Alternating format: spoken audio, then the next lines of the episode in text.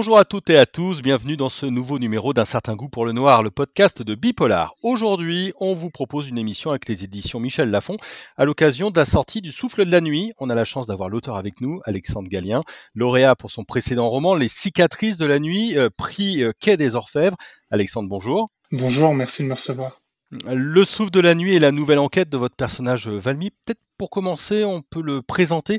Qui est-il pour vous ce, ce personnage? Comment est-ce que vous le voyez?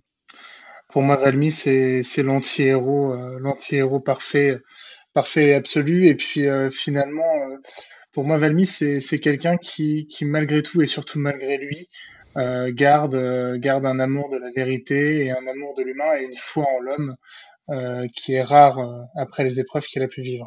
C'est pratique d'avoir un, anti-héros comme personnage euh, principal? Ah oui, c'est beaucoup moins chiant que d'avoir un vrai héros.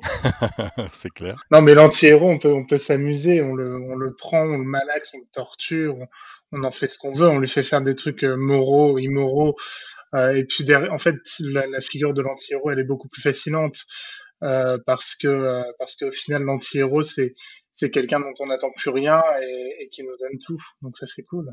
Ouais, on, le dit torturé par son passé, euh, au bord de l'abandon, mais intègre, tout en flirtant parfois un petit peu avec la ligne jaune. C'est comme ça que vous le voyez? J'aime pas trop l'expression de ligne jaune parce qu'en fait, mhm. tout le, je pense que tout le métier de flic réside dans, réside dans une énorme zone grise qui est, qui est délimitée par, par le code de déontologie et le code de procédure pénale. Et que finalement, la ligne jaune, c'est à l'intérieur de cette zone grise, c'est celle qu'on, c'est celle qu'on se fixe et c'est celle qui est fixée par, euh, par nos valeurs et, et notre morale. Et c'est, c'est les valeurs et le moral d'un homme et pas forcément celle de l'institution qui, qui doivent prévaloir dans cette, dans la définition de cette ligne jaune. Mmh Donc ça, ça correspond à votre, à votre personnage de Valmy. Vous le voyez vraiment comme ça sur, dans cette zone grise. Oui, c'est ça. Il est dans cette zone grise et puis il s'adapte à l'humain en fait, parce que on peut pas jouer avec ces, ces, ces limites-là si on si on s'adapte pas un minimum à l'humain. Vous l'avez dit, euh, l'humain, c'est vrai que ça revient dans les descriptions des personnages. Là, je surfais un petit peu pour regarder les, différentes critiques. Et souvent, on dit qu'ils sont attachants, hein, euh, qu'ils sont profondément euh, humains. Comment est-ce que vous les travaillez, vos, personnages, justement? Ah, c'est complexe. c'est très complexe comme question, beaucoup plus qu'il n'y paraît. Mes personnages, je les travaille de, de, façon... je sais pas si c'est académique ou pas. En fait, pour moi, un personnage, c'est un, un piano. Oui, euh, c'est un, un mmh piano. Il y a 88 notes euh, dessus, et puis euh, les mains qui jouent, qui jouent sur ce piano, c'est c'est l'univers, c'est un environnement, une culture, un métier, un âge, une génération. Et, et donc finalement, on peut avoir trois pianos différents qui vont nous jouer trois mélodies complètement différentes c'est en fait mes, mes personnages ils sont ils sont très euh, très spinoziens euh, dans le sens où ils sont ils sont complètement déterminés euh, par leur environnement et leur éducation. Ouais. Est-ce qu'ils ont leur vie propre? Pour certains auteurs, vraiment, ils ont leur logique. Ils leur imposent même parfois une écriture. C'est le cas pour vous? Leur vie propre, oui. Je pense qu'un personnage de toute façon vit et, et nous surprend. Il y a, il y a des personnages dans, dans, ce, dans ce roman qui ont, qui ont pris beaucoup plus d'importance que, que ce qu'il n'aurait dû. Il y a des personnages qui m'ont été dictés euh, sans que je m'y attende. Un, jour où j'ai commencé un chapitre et puis, euh, et puis, finalement il y, a, y, a, un personnage qui a commencé à se coucher sur le papier sans que je m'en aperçoive. Ça m'arrive assez souvent. C'est une, c'est une guerre de soft power hein, qu'on a quand on est auteur et qu'on est face à nos personnages. Il faut éviter que qu'ils prennent complètement le dessus, mais il faut leur laisser euh, toute la place de toute la place de s'exprimer. Et puis comme ça, on peut mener, on peut mener les choses à bien. C'est la deuxième enquête donc avec euh, Van Mi et son équipe. Euh, comment est née un peu cette nouvelle intrigue du souffle de la nuit? Vous vous intéressez notamment à la, prostitution venue du Nigeria. C'était un thème qui vous intéressait particulièrement? Oui, alors c'est un thème qui m'intéressait très particulièrement en effet. En fait, mon enquête, elle va partir d'un fait social. C'est quelque chose que je me suis fixé, c'est comme ça que j'aime travailler. Euh, je prends un, fait de société qui me fascine, euh, dont on parle pas assez, ou dont j'ai l'impression, en tout cas le sentiment qu'on qu parle pas assez, puis, puis je le développe. Euh, je développe mon intrigue autour de ce fait social. Euh, je me demande un petit peu comment est-ce que je vais y agréger euh, toute ma galerie de personnages que je connais, euh, que je connais déjà et qui existent. et puis ensuite, je, je, monte une enquête un petit peu, un petit peu tarabiscotée. Ouais. La première fois, je crois qu'on utilise ce mot en 2020. Tarabiscoté. je, ouais, je, monte une, je monte une enquête tout autour de ça, et puis après, Et puis après, ça, ça déroule. Enfin, j'espère que ça va continuer à dérouler comme ça. Mais en tout cas, pour le souffle de la nuit, oui, ça a déroulé un petit peu comme ça. Et euh, moi, je m'intéresse aux gens qu'on ne voit pas et qui pourtant ont des destins fascinants. C'est quoi d'ailleurs qui prime pour vous dans, dans l'écriture et dans l'envie d'écrire? C'est de remettre en scène Valmy ou c'est justement ces gens qu'on ne voit pas? Ou c'est euh, certaines scènes de l'enquête? Non, moi, c'est vraiment, enfin, ce qui prime, c'est vraiment de, de parler d'un fait de société.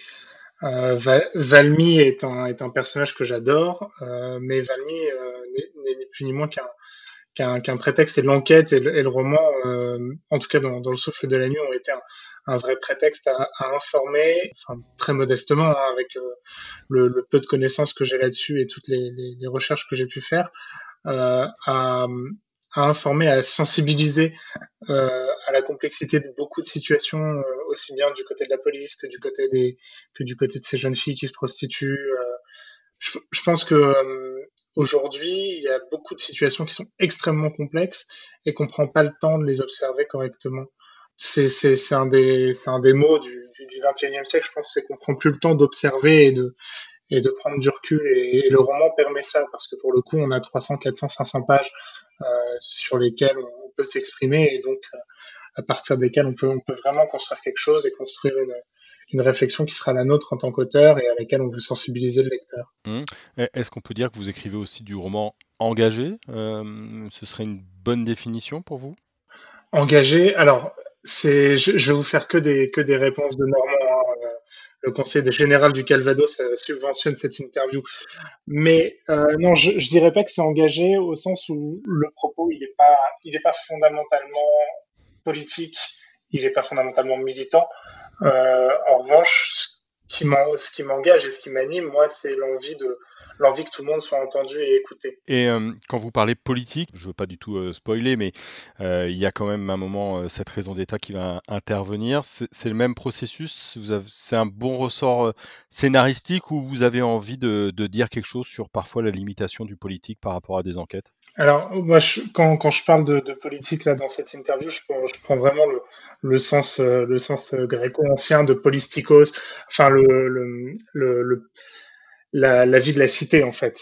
Euh, là, on parle plutôt dans ce roman-là de, géopolitique, ce qui est, euh, quelque chose finalement de beaucoup moins politique au sens où, on entend aujourd'hui avec euh, les opinions, les valeurs, la droite, la gauche.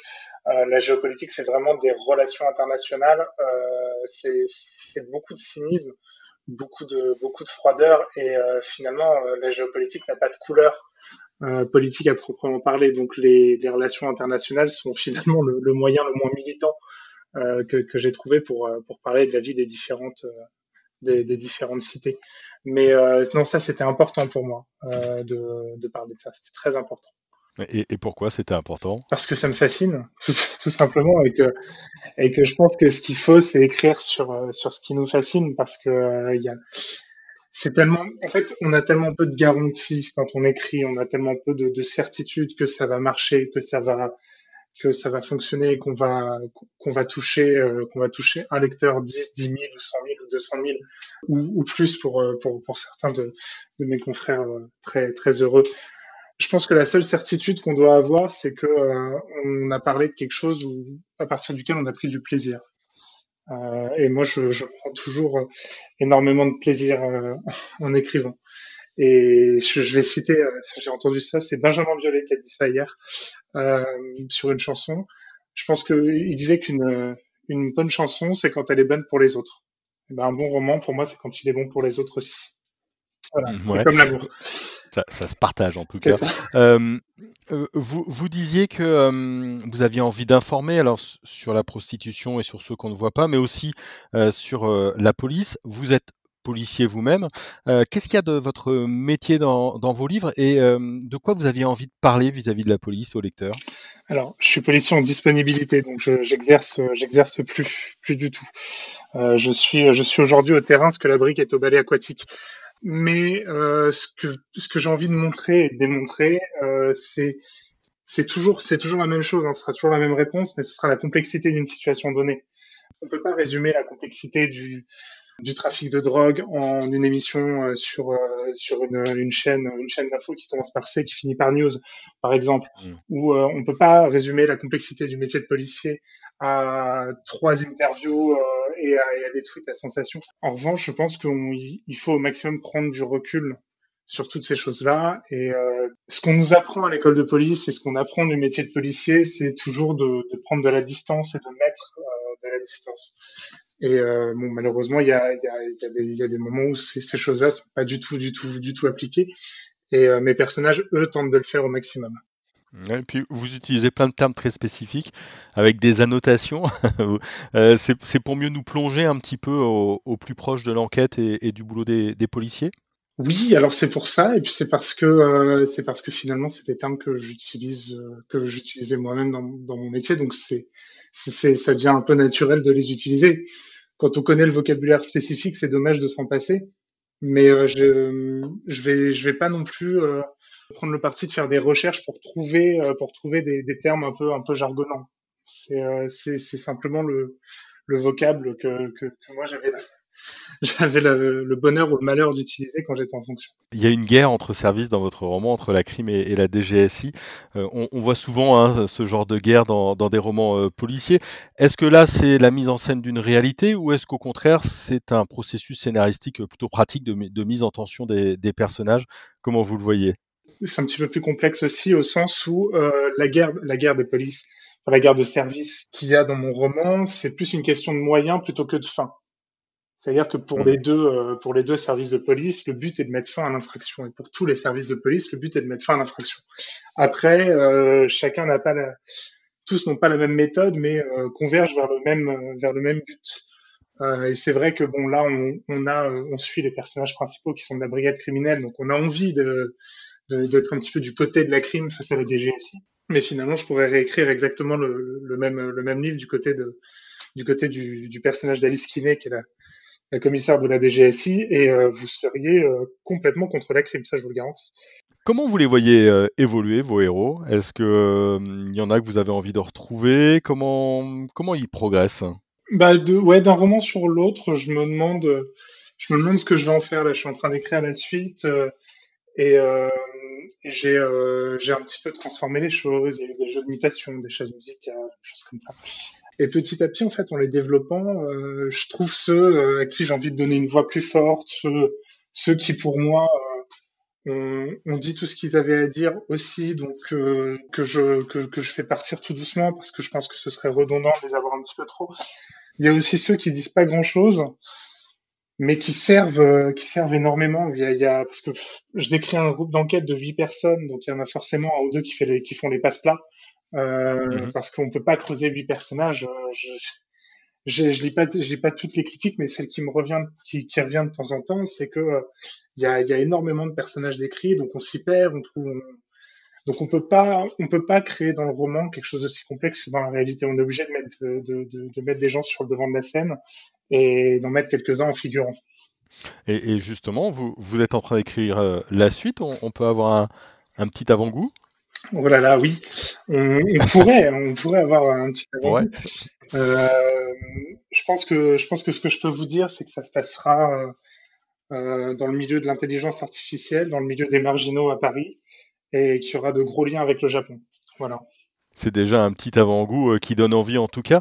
Euh, une dernière question au, autour de l'écriture. Il y a les cicatrices de la nuit euh, qui s'est vendu à plus de 200 000 exemplaires avec le prix Quai des Orfèvres.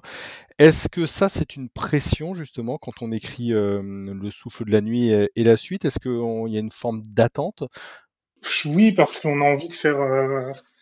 Alors on sait qu'on fera pas aussi bien que 200 000 en format poche sur un grand format. Enfin c'est tout bête, hein. c'est vraiment une une remarque qui, tient à l'économie du livre, mais euh, je, sais, je sais pertinemment que le souffle de la nuit euh, en grand format fera pas ces chiffres-là.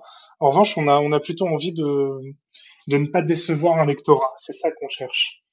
Euh, c'est que moi, les, ce qui me ferait le plus de mal face au souffle de la nuit, c'est qu'on me dise Valmy a complètement perdu de sa substance, on ne retrouve pas l'ambiance, ça c'est dénaturé et euh, ouais, plutôt que des chiffres de vente qui seraient pas, euh, qui seraient, c'est pas forcément mon premier, mon premier curseur, mon premier indicateur. Et, et, le fait qu'il soit sorti là fin septembre, dans cette période un peu particulière, j'imagine qu'il n'y a pas eu de dédicace, qu'il n'y a pas eu de salon. cette proximité avec les lecteurs vous manque un petit peu?